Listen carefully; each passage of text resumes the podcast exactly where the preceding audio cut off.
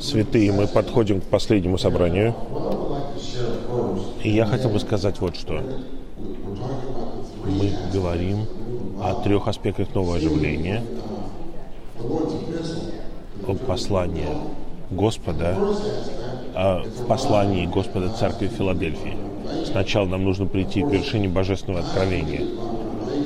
Когда мы говорим о вершине Божественного Откровения, это Божье домостроительство. Это то, что вершина, это то, что Бог стал человеком, чтобы человек стал Богом по жизни и природе, но не в божестве. Для построения церкви, которая становится телом Христовым и обретает завершенность в Новом Иерусалиме. Может быть, тут есть новички. Бог стал человеком, чтобы человек стал Богом. Помните, это очень важно по жизни и природе, но не в божестве. Мы говорим, что мы становимся Богом по жизни. А, э, если мы не говорим, что мы становимся Богом по жизни и природе, а, то тогда это просто неверие. Мое, мое имя Маркс. У меня три сына, четыре сына. Знаете, они, they cannot hear anything. А, они мои сыновья по жизни и природе. У нас есть э, жизнь Господа. 1 Иоанна 5 глава. Тот, кто имеет сына, имеет жизнь. Послание Колосим 3.4. Христос – жизнь наша. 2 Петра 1.4. Мы причастники божественной природы. Мы говорим о природе, о божественной природе. Мы говорим о том, что такое Бог. Это дерево, стола. Вот у стола это дерево. Что это за стол? Это дерево. Что есть Бог? Его природа имеется в виду, мы говорим о том, чем является Бог. Как мы можем утверждать это на основании Писаний? Евангелие от Иоанна 4.24 говорит, что Бог есть Дух. Это природа Божьей личности. Бог есть любовь. Это природа Божьей сущности. А Бог есть свет, это природа Божьего выражения. Мы причастники божественной природы.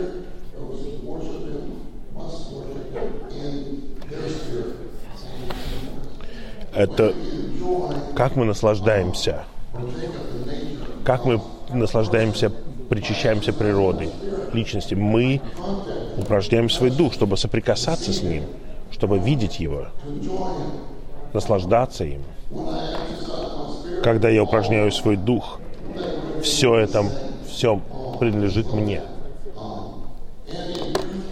И в истинности это означает божественная действительность. Она становится нашей искренностью и подлинностью для, для подлинного поклонения Богу. Вот так вот мы наслаждаемся тем, что Бог есть Дух. Это природа Божьей личности. Евангелие от Иоанна 4.24 1 Иоанна 4, 8, 16, там говорится, что Бог есть любовь.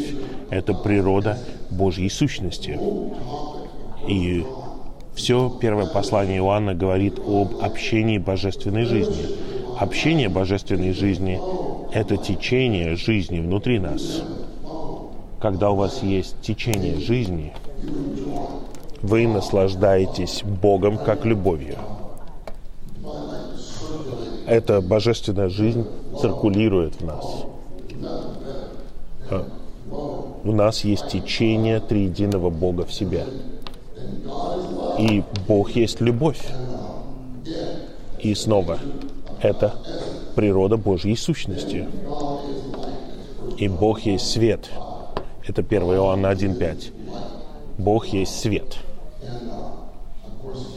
И снова мы видим, это общение божественной жизни, как электричество. Вот сейчас течет. И поскольку оно течет, у нас есть свет. Правильно? Разве это не хорошо быть в свете? Когда у нас есть течение божественного боже... и мистического электричества. Это просто течение света. И в первом Иоанна, вы знаете замечательное примечание, есть цикл. Когда вы наслаждаетесь Господом как жизнью, тогда у вас есть общение, течение этой жизни.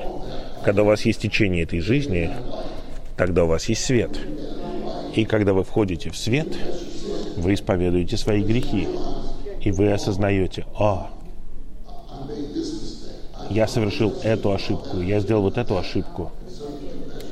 И вы исповедуете свои грехи, и вы наслаждаетесь тогда кровью Иисуса, Сына Божьего. Он очищает вас от всякого греха. От всякого греха. Мы исповедуем свои грехи, Он верен и праведен, чтобы простить нам наши грехи и очистить нас от всякой неправедности.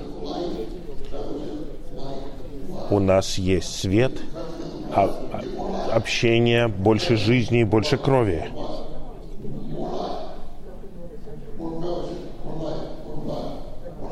Больше общения, больше жизни, больше крови. Вы обоживаетесь. Нам нужно быть в этом цикле. Я надеюсь, вы увидите, это божественная природа. Божественная природа – это то, чем Бог является. Итак, поскольку мы причащаемся Божьей жизни и природы, мы становимся им по жизни и природе. Это очень просто. Мы становимся Богом по жизни и природе. Но, конечно же, не в божестве. Только Он достоин поклонения – мы поклоняемся Ему, и все.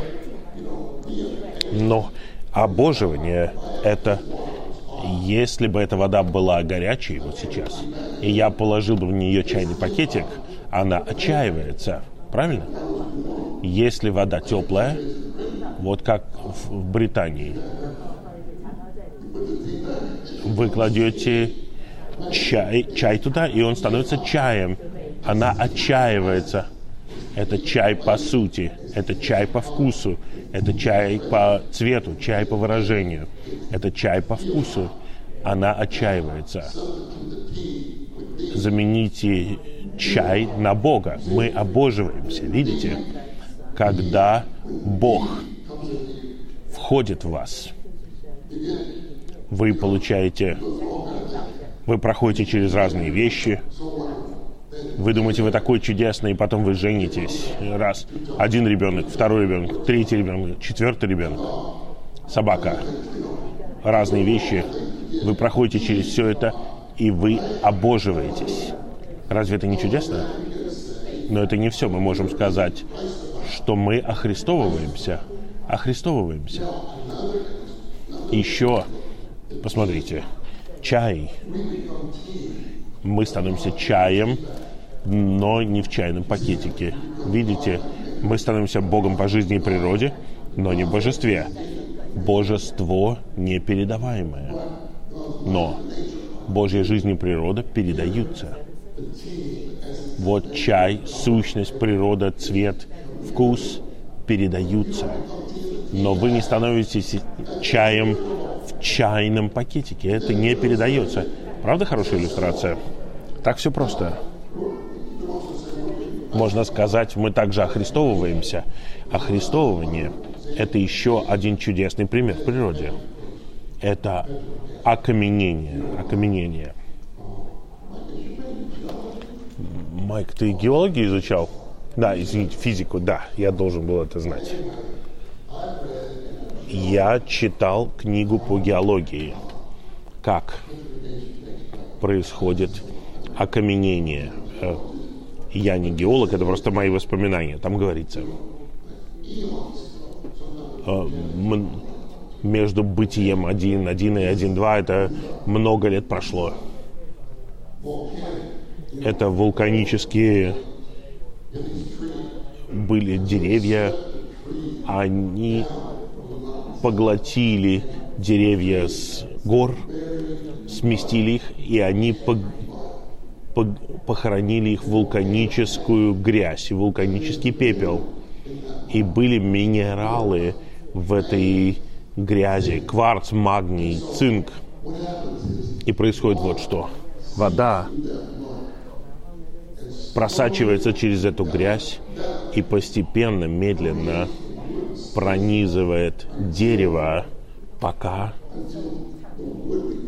пока дерево не станет камнем. И дерево окаменеет. У меня есть куски окаменевшего дерева дома у себя. И я скажу вот что. Вот что говорит в учебнике геологии. Все похоже на дерево, которое когда-то было, но оно полностью заменено камнем. Брат, как тебя зовут? Тим. Ишь, Тим, сколько ты лет ты спасен? Девять лет, хорошо. Сколько лет ты в церковной жизни? Вау. Давно уже, да? Давай вернемся на 16 лет назад. И если я посмотрю на тебя сейчас, я скажу, он выглядит как Тим, который был когда-то раньше, но он заменяется Христом. И в конечном итоге мы сможем сказать обо всех нас. Мы, мы все выглядим как Кайл, как Эд, который был когда-то, но мы полностью заменены Христом. Посмотрите на окаменевшее дерево. Вам кажется, что это дерево, но это камень. Он живой камень. Правда красивая картина?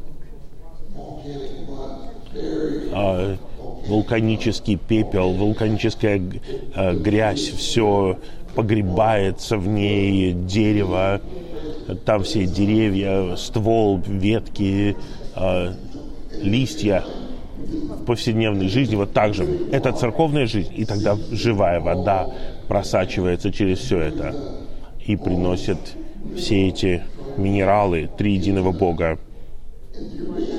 в ваше существо. И вы полностью заменяетесь Христом. Вы не перестаете существовать, но вы заменяетесь. Разве это не хорошая, замечательная вещь? Господь удивительно, если вы посмотрите на Евангелие, Он мог использовать все, что угодно из природы для описания себя. Он говорил, если пшеничное зерно не упадет, не упадет в землю, не умрет, оно остается одно. Он использовал природу. Итак, я недавно делал сообщение о силе и качествах Бога, показанных в Старом Творении и показанных в нашем переживании, когда мы преобразовываемся в новое творение – почитайте жизнеизучение бытия, вы увидите это.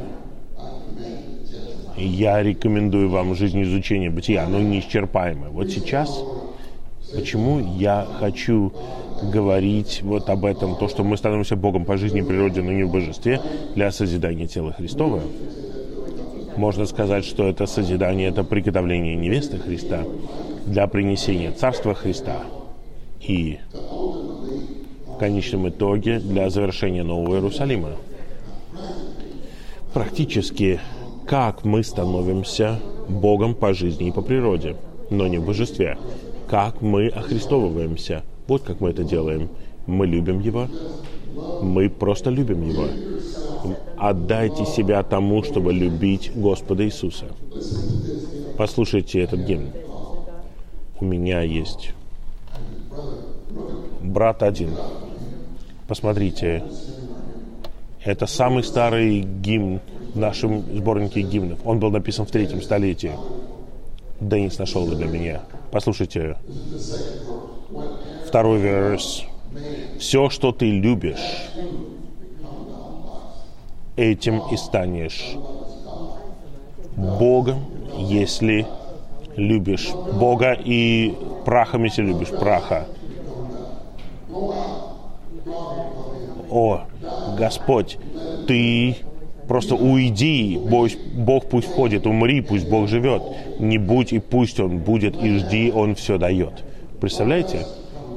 Любишь праха, любишь прах, станешь прахом, любишь Бога, Богом станешь. Кто написал это в третьем столетии? Можно сказать «Аллилуйя». Послушайте последний куплет. «К Богу путем коротким сможешь прийти, любя». Знание, путь окольный. Видите, это окольный путь. Здесь в Англии много окольных путей. И можно путем знания идти и полностью уклониться в сторону. Я боюсь этих кругового движения. Я не смогу ездить в Англии. Вы такие же, да? И другая сторона, другая сторона дороги тут вообще. И если кто-то везет меня, я всегда сажусь на сторону водителя. Ага. О, оказывается, это с другой стороны. Но здесь окольный путь, и выхода нет. Любовь идет коротким путем, самым коротким путем. А путь знания, это окольный путь, в обход ведет тебя. Пусть мир из сердца выйдет, пусть Бог в него войдет, свою любовь и святость в него Он принесет. Разве это не великолепно, святые? Я очень люблю это. А теперь мы говорим о Божьем вечном домостроительстве. Мы скоро перейдем к пункту Б. И я хотел бы, чтобы вы усвоили это. Я никогда не думал об этом раньше. Я надеюсь, вы послушайте это. Павел сказал Коринфянам, «Я ревную вас ревностью Божьей, потому что я обручил вас одному мужу, чтобы представить Христу чистой девой». Мы обычно останавливаемся на этом, и мы осознаем, что подлинное новозаветное служение – это обручающее служение. Оно пробуждает вас любить Господа Иисуса. Разве это обу служение не пробуждает вас любить Господа, оно не сухое, не... Это не служение несчастья, это служение радости, наслаждения. Как наслаждаться Господом, любить Господа.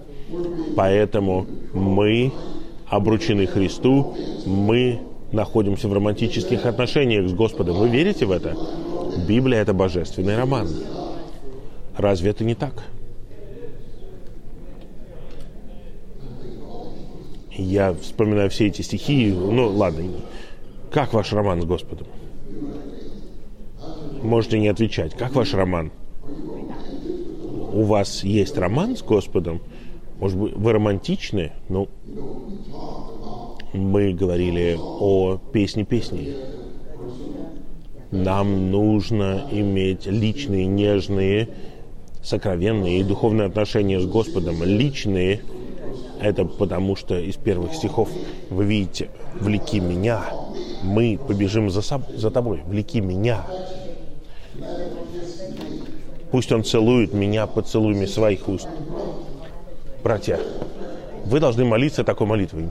А братья говорят, нет, нет, я не могу молиться такой молитвой. Я же мужчина, я же мачо. Нет. Ты часть невесты. Сестры – это часть нового человека – не часть нового человека. Также и мы. Мы часть невесты. Мы должны молиться, Господь, целуй меня поцелуями своих уст. Это самый близкий контакт, который можно иметь с человеком.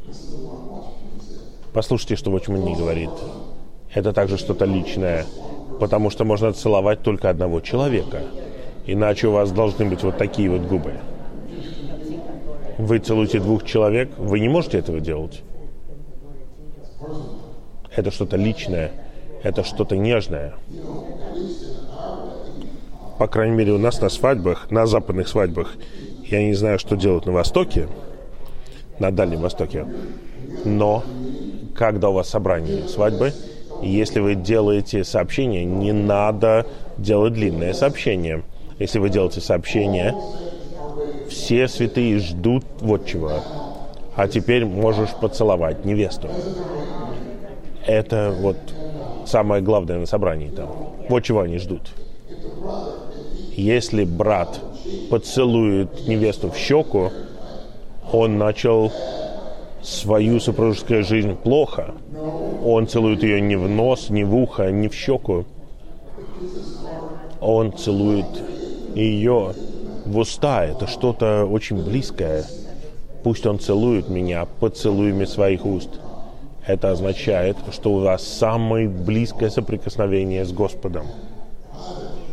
И личные. У нас должны быть сокровенные отношения с Господом. Это взято из стиха, где говорится, что царь привел меня в свои палаты, в свои покои. Что это такое? Это наш дух. Наш дух — это внутренние покои царя царей. И это что-то личное, сокровенное в духе. Это сокровенные взаимоотношения с Господом, но это не все. Когда вы упражняете свой дух, когда вы ходите согласно духу, это духовные взаимоотношения с Господом. Поэтому нам нужны личные, нежные, э, сокровенные, духовные отношения с Господом. Я хотел бы воодушевить вас, если вы никогда так не молились, вам нужно молиться. Господь, дай мне иметь такие взаимоотношения с Тобой. Дай мне иметь личные отношения с Тобой. Личные, нежные, сокровенные и духовные отношения с Господом в Евангелии от Матфея 14 главе, когда Господь накормил пять тысяч, там говорится, Он отослал учеников на лодке. И там говорится, это 14 глава Евангелия от Матфея, стихи 22-23. Он принудил толпу а, уйти. Вы должны понять, там пять тысяч мужчин, пятью хлебами и двумя рыбами. Это не включает в себя сестер и детей. Там много людей я бы сказал, давайте останемся и будем свидетельство, послушаем. Скажите мне, как вы, как хлеб увеличился, умножился. О, это самая удивительная вещь в моей жизни. Два часа свидетельств. Но Господь сказал, нет, Он побудил их, толпы, уйти, отослать учеников. И Он пошел на гору вот что там говорится. Он пошел на гору отдельно от других помолиться. И он был там один. Он там был один. Если вы посмотрите на примечание, там говорится, что Господь хотел больше времени получить, чтобы в тайне молиться Отцу, чтобы сокровенно молиться Отцу, чтобы Отец произвел Царство Небес. Посмотрите, Господь Иисус хотел, чтобы у него было больше времени, чтобы он молился Отцу вот таким вот скрытым образом, сокровенным образом. Что насчет нас? Нам нужно больше времени, чтобы молиться сокровенно Отцу. Он был занят, разве нет? А мы неужели более заняты, чем Бог? И Господь Иисус. Мы не такие же, как Господь, занятые. Просто молитесь, Господь, каким-то образом дай мне больше времени молиться сокровенно Тебе. Молитесь сокровенными молитвами. Они не для нашей личной духовности, а для созидания всего тела. Когда мы... Я выписал эти стихи здесь. Я люблю эти стихи. Я выписал их. Вот они. Ис, Исайя 37, 31. Исайя 37, 31. И 4 царство 19, 30. Там говорится, нам нужно пускать корни вниз и приносить плод вверх. Видите, наши взаимоотношения с Господом должны иметь тайную историю с Господом. Мы пускаем корень вниз. Когда мы пускаем корень вниз, мы, у нас развиваются личные, нежные, сокровенные отношения с Господом. И тогда естественным образом мы приносим плод вверх. Это очень важно, иметь эту корневую систему в Господе. Он почва, мы пускаем корень вниз в нем, и мы приносим плод вверх. Посмотрите, вы хотите поговорить о предписанном Богом пути? Я отредактировал все, что брат Ли говорил о предписанном Богом пути на английском языке. Я бы суммировал это все так. Пускайте корень вниз и приносите плод вверх. Хотите приносить плод? Пускайте корень вниз. Естественным образом вы будете приносить плод вверх. Эта корневая система очень важна. Если... Э, у тебя есть дома растения? Да. Да у жены, да? Знаешь, что это за растение? Я такой же, как ты. Но, предположим, у нас есть хорошее растение, там, и кто-то придет к нам и скажет, Кайл, я хочу показать тебе растение. И вытаскивает его из земли и говорит, смотри, какие у него корни. Правда они чудесные? Вы же убьете растение, когда будете так делать. Растение нуждается в корневой системе. Красота плода возникает от корневой системы. Посмотрите на эти, эти растения. Просто секвои в Калифорнии. Можно машиной даже проехать через них. Вы, наверное, видели такие картины. Мне нужно... Я не могу себе представить, что это за корни там. Я был с братом однажды. Он говорил мне, как прекрасно ехать три часа из Лондона. Разве нет? Четыре часа и посмотреть вот все это. На север, да? В Лидс, да? Разве э, там вокруг Лидса некрасиво, а Шотландия, вот. Я хочу поехать в Шотландию. Итак, там есть деревья. Лондон – это просто такой заполоненный город, просто столько людей здесь. Но мне нравятся деревья, и трава, и поля. И все это выходит из корневой системы. Как мы приносим плод? Мы должны приносить плод. Как? Просто пускайте корни в Господа Иисуса проводите личное, нежное, сокровенное и духовное время с Ним каждый день. Тогда вы будете расти в жизни. Естественным образом вы будете приносить плод. И когда вы соедините весь наш рост вместе, это и есть созидание тела Христова. Созидание тела Христова – это рост тела Христова. Видите, вот как я. Верите или нет? И раньше я был вот таким вот. Раньше я был младенцем я не знаю, вот таким младенцем. Но я ел много американской пищи, много американской говядины, слишком много говядины. И я становился все больше, больше и больше. И мое тело созидается. Мое тело созидается, но все богатство Америки. Я ем богатство Америки, и я становлюсь пол, полнотой Америки. Полнота – это выражение выражение, полнота того, кто наполняет все во всем. Это выражение богатства. Послание к Ефесям 3.8. Но я хочу вернуться. Развивайте эту корневую систему. Естественным образом вы будете приносить плод. Естественным образом. А теперь я хочу поговорить о любви к Господу. Я прочитал вам стих о том, что это служение, это обручающее служение. Я верю, что Господь восстанавливает новозаветное служение. Он восстанавливает новозаветное служение. И это служение готовит невесту. Послушайте, что говорит следующий стих. Павел говорит, но я боюсь, чтобы как бы змей обманул Еву своим коварством,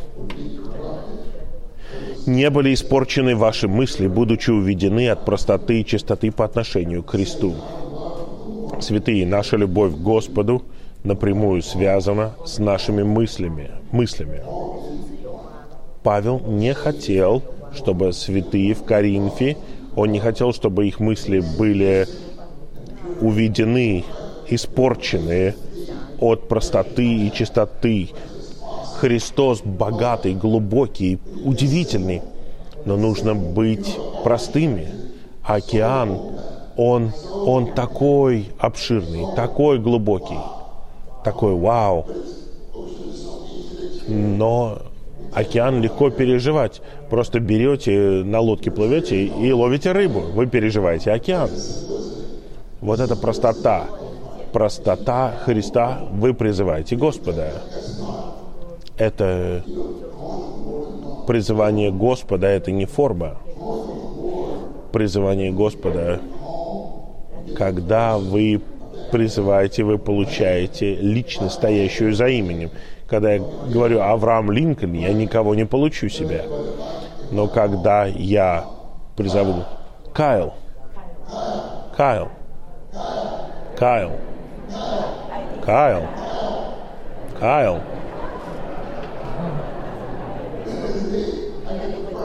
Видите, я получаю личность, личность. Спасибо, Кайл. Я, я раньше тоже мог такое делать. Послушайте, братья, однажды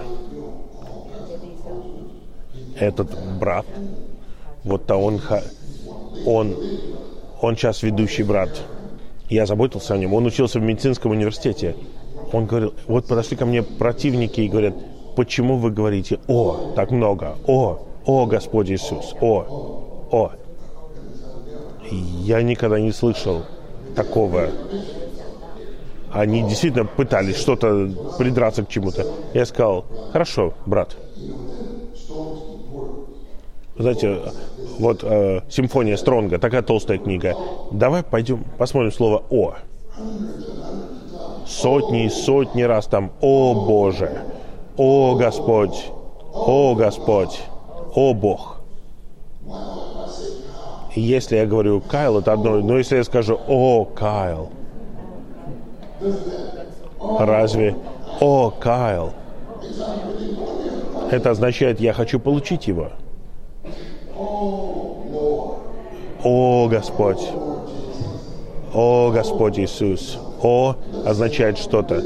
Я не говорю, что вам нужно быть религиозными.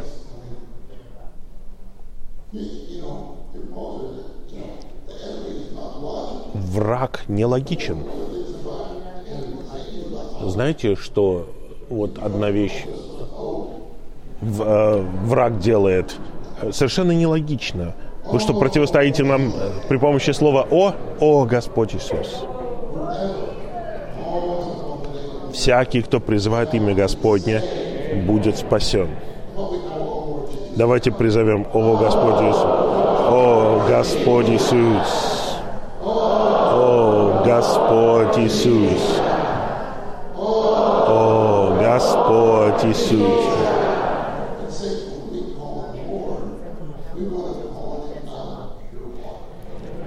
Хотим призывать Его от чистого сердца. Это означает, что когда мы приз... называем Его, мы хотим получить Его. Он наш муж.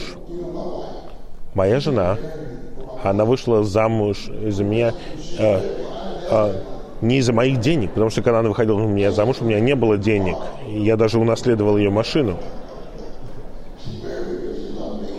Она вышла замуж за меня, потому что она любила меня. Когда мы призываем «О Господь», мы говорим «Господь Иисус».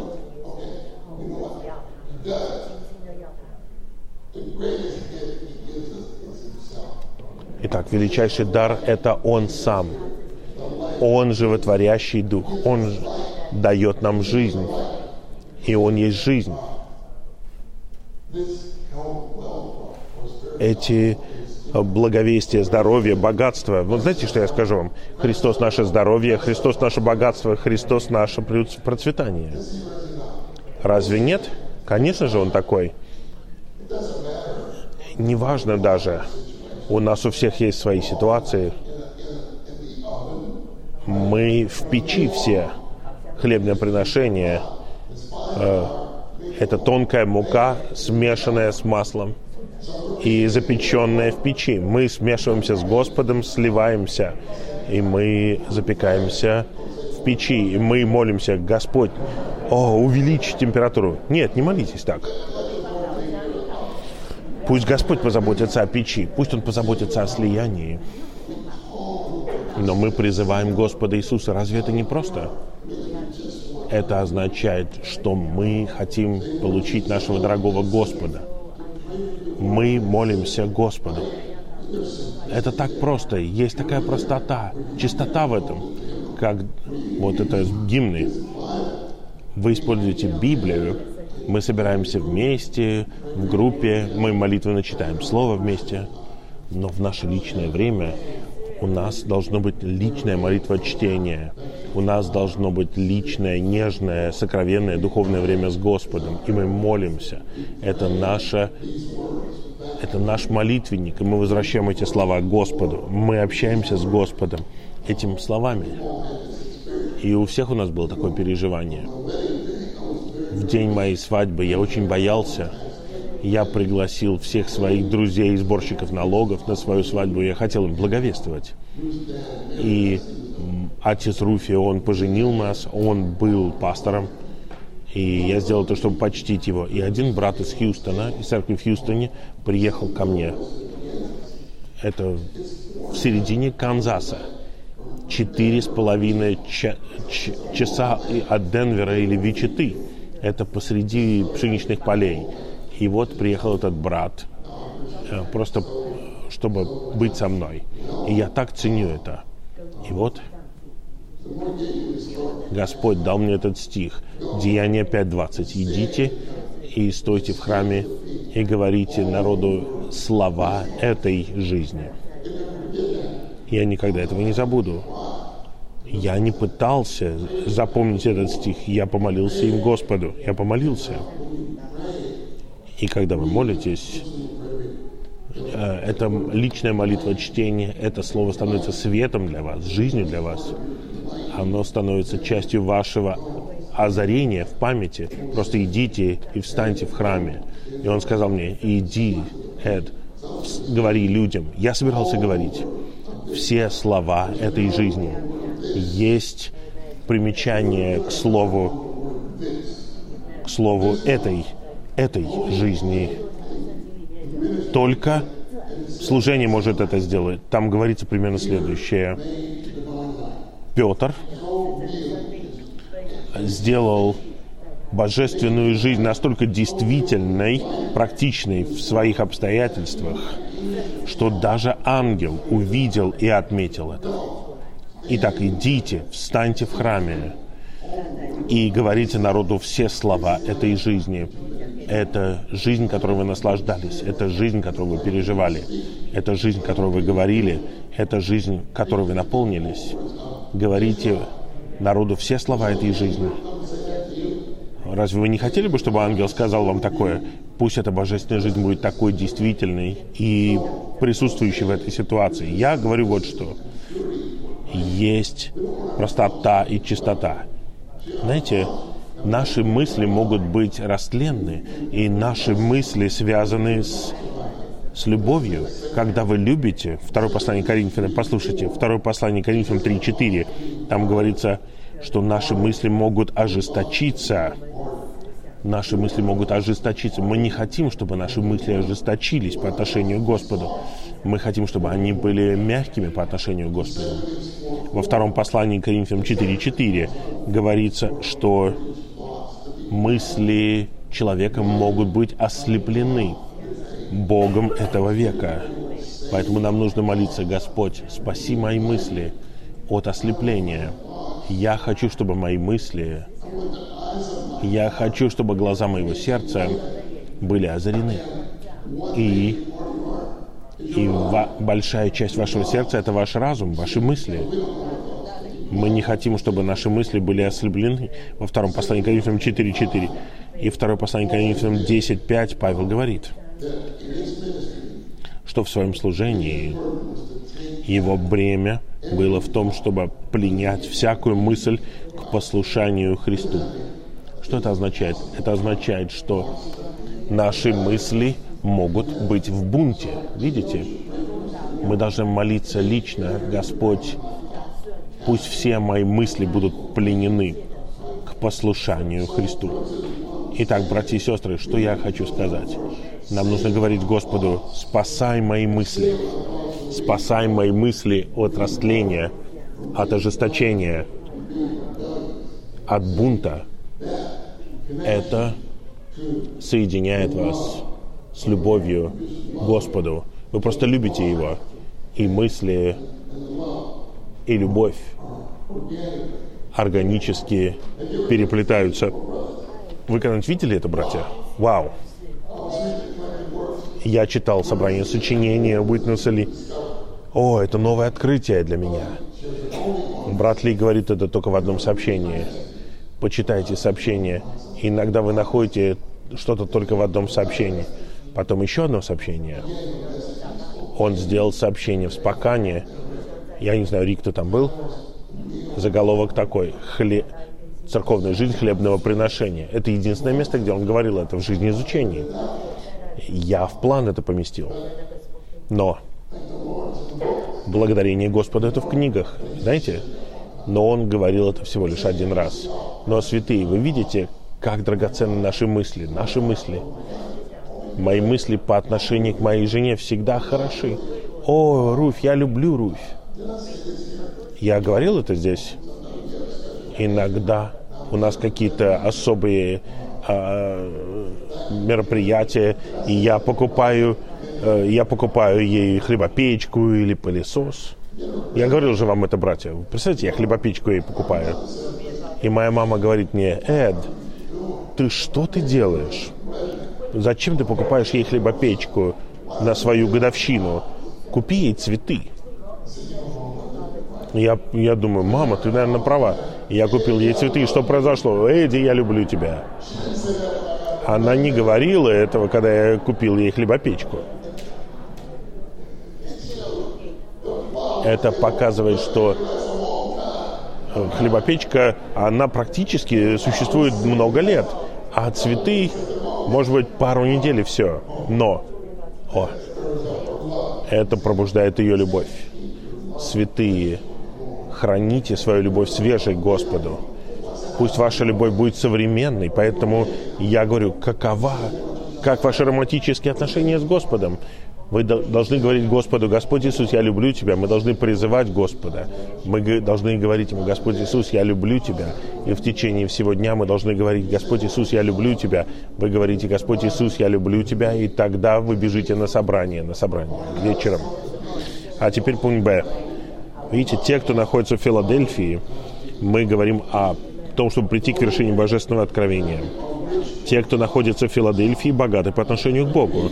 Каким образом? Благодаря тому, что они молитвенно читают Его Слово и размышляют о Нем, чтобы скопить Его Слово в своем сердце. Они поднимают свои руки к Слову Божьему, показывая, что они тепло и радостно принимают Его и говорят Ему «Аминь». Мне это нравится. Псалом 119, стих 48. Там говорится, «Я подниму мои руки к Твоим заповедям, которые я люблю». Неемея 8 глава, стихи 5 и 6. Неемея читал Библию перед большим собранием. Там были все израильтяне. И там говорится, и когда он открыл книгу, весь народ встал – и Эзра благословил Иегову великого Бога. И весь народ отвечал. Аминь, аминь, поднимая свои руки. Представляете? Вы когда-нибудь такое делали в свое личное время с Господом? О, Господь Иисус!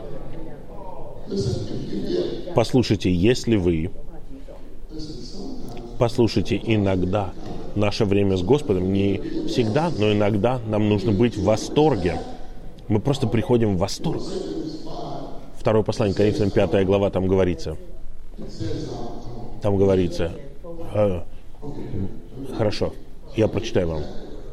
Точно хочу указать. Второе Коринфянам, пятая глава. Извините, я использую Библию, а не устройство какое-то. Я смотрю на эти... О, просто... О, брат Ли так быстро находил. Найди стих быстро. И он был я сейчас не могу так этого делать. Вот. Послушайте. Там говорится. Ибо вне себя ли мы, это для Бога. Представляете, мы должны быть вне себя. Мы должны быть вне себя. Брат, как тебя зовут? Лам. Как пишется? Как Лэм. Лэм. Ты когда-нибудь был вне себя? Да. Хорошо, брат. Ты должен быть вне себя. для Бога. Для Бога. Для Бога. Послушайте дальше. Он говорит, мыслим ли мы здраво, это для вас. Это означает, что мы не вне себя для святых. Мы вне себя, когда мы перед Богом. А со святыми мы здравые. Если мы не здравы, тогда кто может нас понять? А, но в наше время, когда мы развиваем корневую систему, тогда мы вне себя. Хорошо, когда вы поднимаете руки к слову, это означает, что вы принимаете его радушно, и вы говорите «Аминь». Посмотрите пункт В. То, что победители будут столпами в храме, означает, что они будут столпами в триедином Боге. Потому что храм — это Господь, Бог всемогущий и Агнец. Он делает нас столпами в храме. Храм — это личность в Откровении. Вы видите, храм, столб в храме — это Откровение 3.12. Он делает победителями, победителей столпами в своем храме. Если вы подойдете к Откровению 21.22, там говорится, Господь Бог всемогущий и Агнец. Это означает, что мы встраиваемся в триединого Бога. Мы становимся частью инфраструктуры триединого Бога. Что это такое? Это вершина божественного откровения. В нашем переживании мы встраиваемся в Бога, а Бог встраивается в нас. Бог встраивается в них, чтобы сделать их живыми и драгоценными камнями, а они встраиваются в Бога, что делает их каменными столпами в Боге для их совокупности с Богом в качестве взаимной обители Бога и человека. Пункт. Послушайте внимательно. Мы снова говорим о вершине божественного откровения. И один из братьев сказал хорошее слово. Он сказал, есть стремление, нам нужно стремиться. Мы еще не достигли. Не надо говорить, что вы достигли. Знаете, что говорит Watchman Он говорит, если вы говорите, что вы Филадельфия, как только вы говорите, что вы Филадельфия, вы уже не Филадельфия. Почему? Потому что вы хвалитесь, мы Филадельфия, и тут же вы Лаудикия. Видите? Не надо говорить, что вы Филадельфия. Вы стремитесь быть Филадельфией. Вы хотите, как в заголовке тут говорится, вы хотите идти предписанным Богом тропой для церкви путем Филадельфии. Мы идем путем Филадельфии, мы еще не достигли этого. Посмотрите, имя Бога, то, что на победителе написано имя Бога, имя Нового Иерусалима и новое имя Господа означает, что победителем владеют Бог, Новый Иерусалим и Господь. И что сам Бог, его город, Новый Иерусалим и сам Господь принадлежат Ему. Разве это не обоживание? Конечно же, обоживание. А теперь посмотрите пункт Д. То, что на победителях написано имя Бога, имя Нового Иерусалима и новое имя Господа, означает, что в победителей внедрено все, чем является Бог, природа Нового Иерусалима и личность Господа. Так что так что они помечены триединым Богом как их именным значком и сделаны Богом по жизни и по природе, но не в божестве. А теперь Откровение 22.4. Они будут видеть его лицо, и его имя будет на их лбах. Видите, у меня тут значок есть. Я не буду его снимать. Как только я его сниму, я не смогу его надеть. Видите? Но тут говорится, что наш значок, наш именной значок вечности – это триединый Бог. Это означает, что вы покупаете бутылку Кока-Колы, и на ней написано Кока-Кола. Значит, там Кока-Кола. Мы божественная мистическая Кока-Кола. Извините, я, я знаю, что Кока-Кола не очень полезная. Но она мне нравится. Я люблю своего младшего сына. Вот Годфри пас моего младшего сына. Нам всем нужно пасторство. Всем нам. Э, сколько бы лет мы ни были в церковной жизни, сколько бы нам не было лет, однажды я, я посмотрел на Дэнни, и, и, и я был грустным. И вот он мне сказал, вот, кока-кола тебе. Поставил кока-колу передо мной. Он хотел пасти меня, но не знал как. И моя жена сказала, убери у него кока-колу, забери у него. Но Дэнни думал, что это хорошо. И он... И я сказал, о, Дэнни, когда мама уйдет... Э, нет, я так не стал говорить, нет. Братья и сестры, его имя будет у нас на лбах. Вот, вот второй аспект нового оживления. Отличительной чертой победителей Филадельфии является их старание. Видите, мы стараемся войти в богочеловеческое житие путем наслаждения богатством Христа, как обитающего в них сокровища. А теперь в 22 главе книга пророка Исаи, вы знаете, там говорится вот здесь о ключе Давида. У, него, у нее ключ Давида. Но это на самом деле указывает на 22 главу Исаи. Нужно посмотреть 22 главу книги пророка Исаи, чтобы понять, что такое ключ Давида. Посмотрите пункт А. В 22 главе книги пророка Исаи Бог уволил Севну, домоправителя в доме царя, и заменил его на Элиакима, прообраз всеобъемлющего Христа как домоправителя в Божьем доме. Послушайте дальше. Того, на чье плечо положен ключ дома Божьего. Представляете, какой-то ключ по размеру? Есть ключ от машины вы на плечо не кладете, или вы кладете в карман. Это огромный ключ. Его нужно класть было на плечо Элиакима. Это означает, что дверь ко всему богатству – это массивная дверь. Нужно повернуть ключ.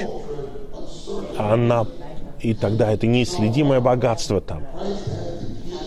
У Христа есть ключ, с помощью которого Он контролирует дверь Божьей сокровищницы, где находится богатство Бога в Христе для нашего наслаждения. Севна означает наше «я». Элиаким обозначает Христа. Он служитель с большой буквы. Когда мы наслаждаемся им, мы становимся домоправителями благодати Божьей.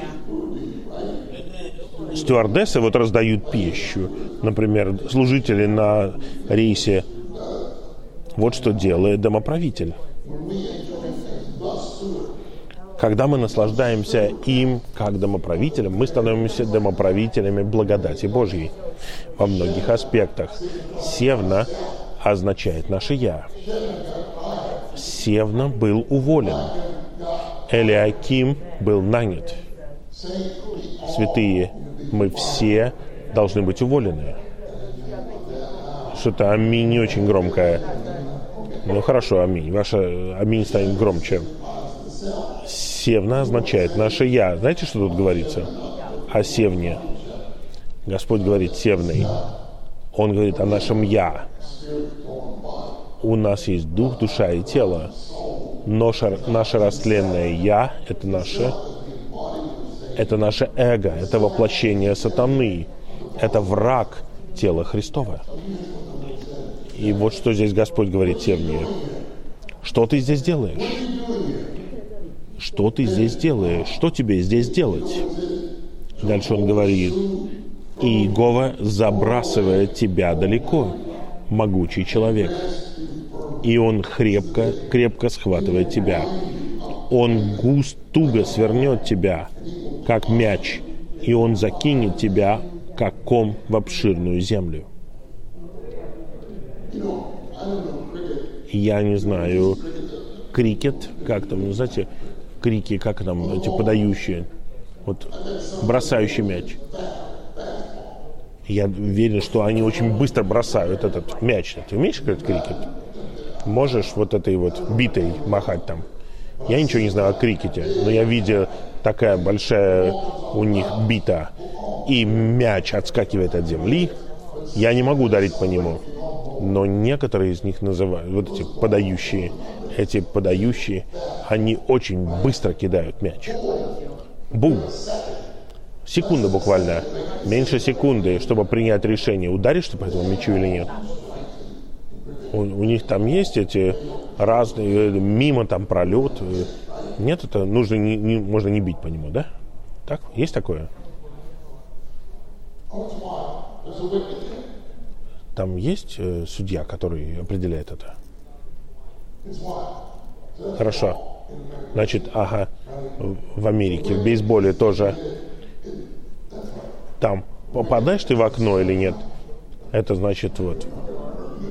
Я просто пытаюсь понять разницу между бейсболом. Раз вы ударили, и мне удивительно, как они могут ударить меня. Как вы называете его? Не мяч, а как вы его называете? Да, тоже бол. Мяч, да? Ага. И я не знаю иногда мяч, я вот я пытаюсь использовать иллюстрацию из Англии. Мяч, если ударите по нему, он улетает очень далеко, да? Он очень-очень далеко может улететь, и кто-то должен его ловить там, да? Если его поймают в полете, тогда вас выбивают, вас выбивают.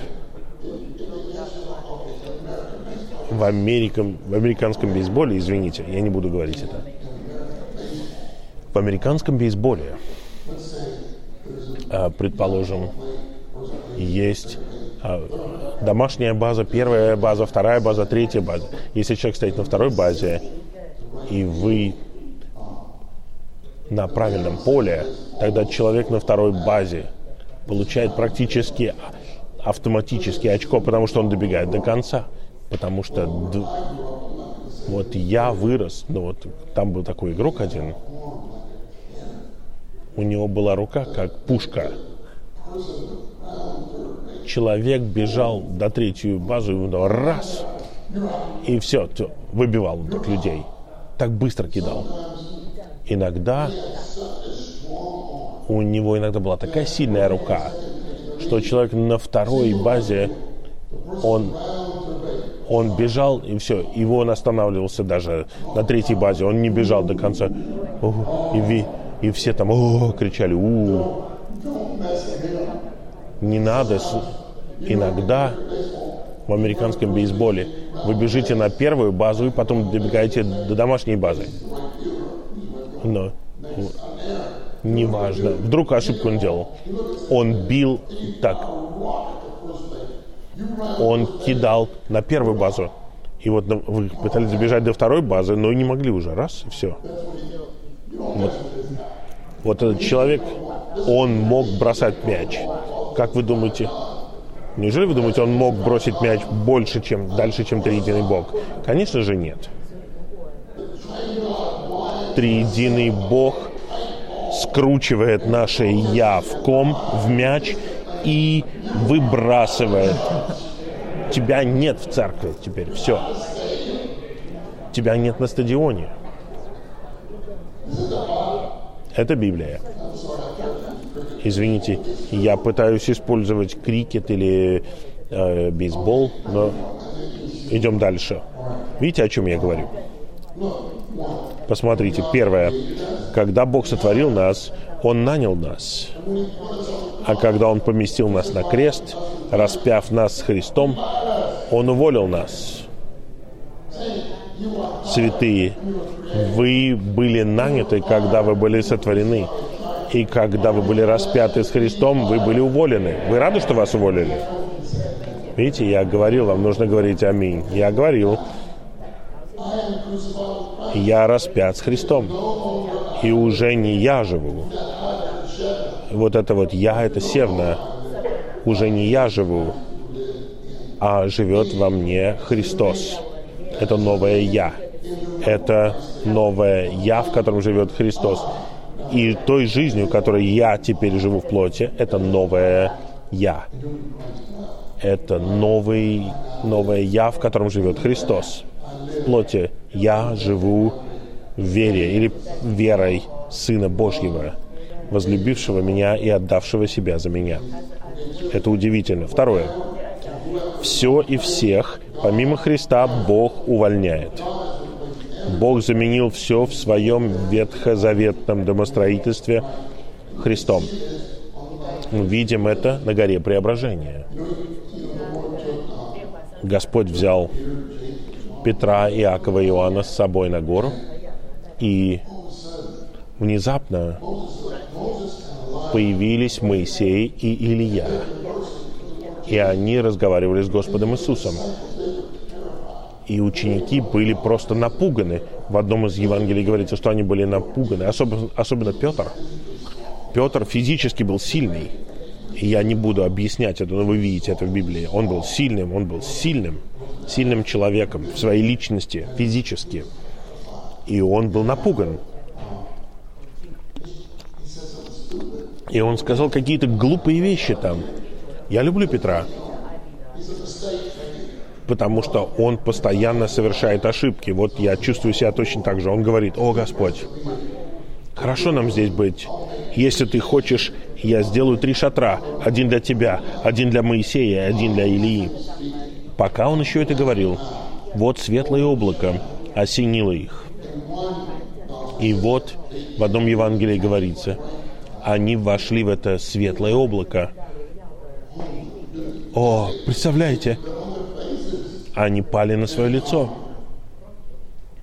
И там говорится, и вот голос из облака говорит, это мой сын возлюбленный, в котором я нашел отраду.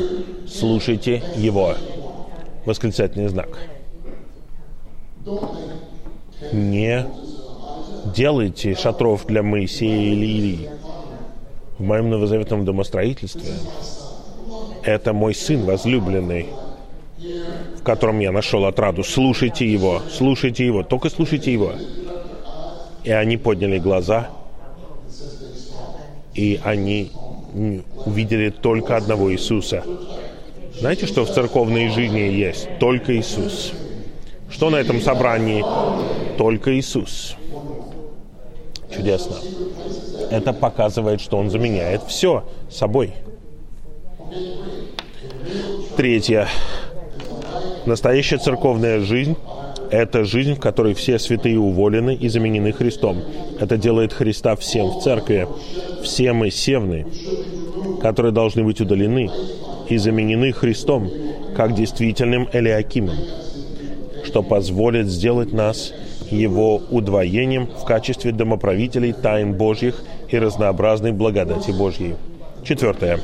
В Новом Завете то, что Христос заменяет нас, всецело связано с привитой жизнью. Знаете, в послании к Римлянам в 11 главе 17 и 24 Христос показан как э, благородная маслина. Прежде чем мы приняли Господа, мы не были благородными, мы были, мы были дикой маслиной. О, в 70-е годы, знаете, братья и сестры приходили в церковную жизнь, они были хиппи, они приходили в церковную жизнь, они были дикими. Вот брат сидел на, на первом ряду, у него не было ни носков, ни обуви. Большой брат, большие ноги, прямо перед братом Ли. И сестра Ли говорит, брат Ли, разве не нужно что-то сказать этому брату? Он говорит, нет, нет, сестра Ли. Посмотри, что произойдет. Я буду преподносить жизнь. И вот что произойдет. Просто преподносил жизнь. И в конечном итоге этот брат надел носки. Просто носки. Затем, после носков, он надел ботинки.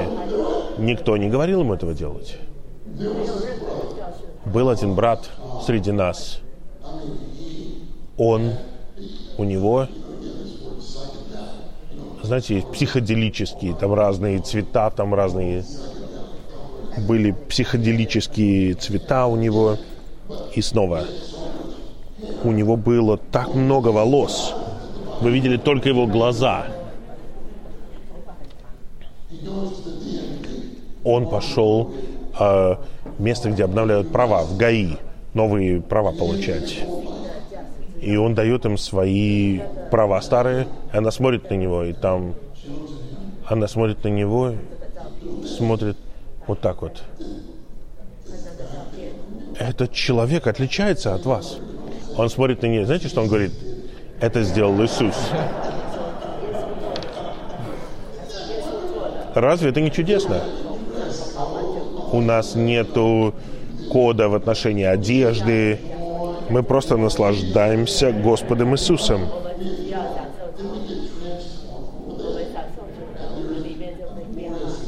У нас есть славное выражение этого. Итак, вот мы. Мы были дикой маслиной, и мы были привиты к Христу как благородной маслине. Поэтому мы соединяемся с Христом, и в этом союзе Христос заменяет нас. Пять. Поскольку мы соединены с Христом, и Христос соединился с нами, образовав с нами союз, когда Он умер на кресте, мы умерли с Ним, и нам был положен конец. Теперь в нашем органическом союзе с Христом Он заменяет нас, мне это нравится, Он заменяет нас, живя в нас, с нами, посредством нас и через нас. Видите? Это не замененная жизнь. Это замена, не замена. Он не то, что входит, а мы уходим. Он заменяет нас как? Живя в нас.